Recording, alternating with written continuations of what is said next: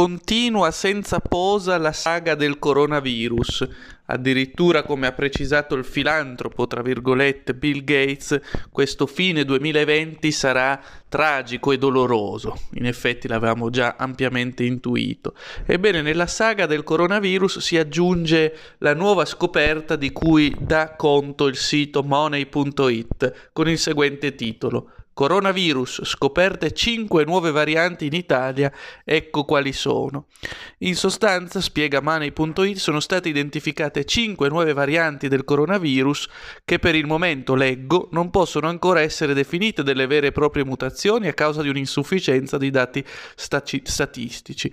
Quello che ormai è chiaro, come testimonia anche la seconda ondata in corso in tutta Europa, è che il virus responsabile della Covid non è meno aggressivo rispetto alla prima fase acuta del virus, ma soprattutto quello che spaventa maggiormente è il fatto che grazie alle sue nuove varianti è in grado di replicarsi in modo più efficace. E infatti, spiega Money punto it, sono state scoperte cinque nuove varianti del coronavirus.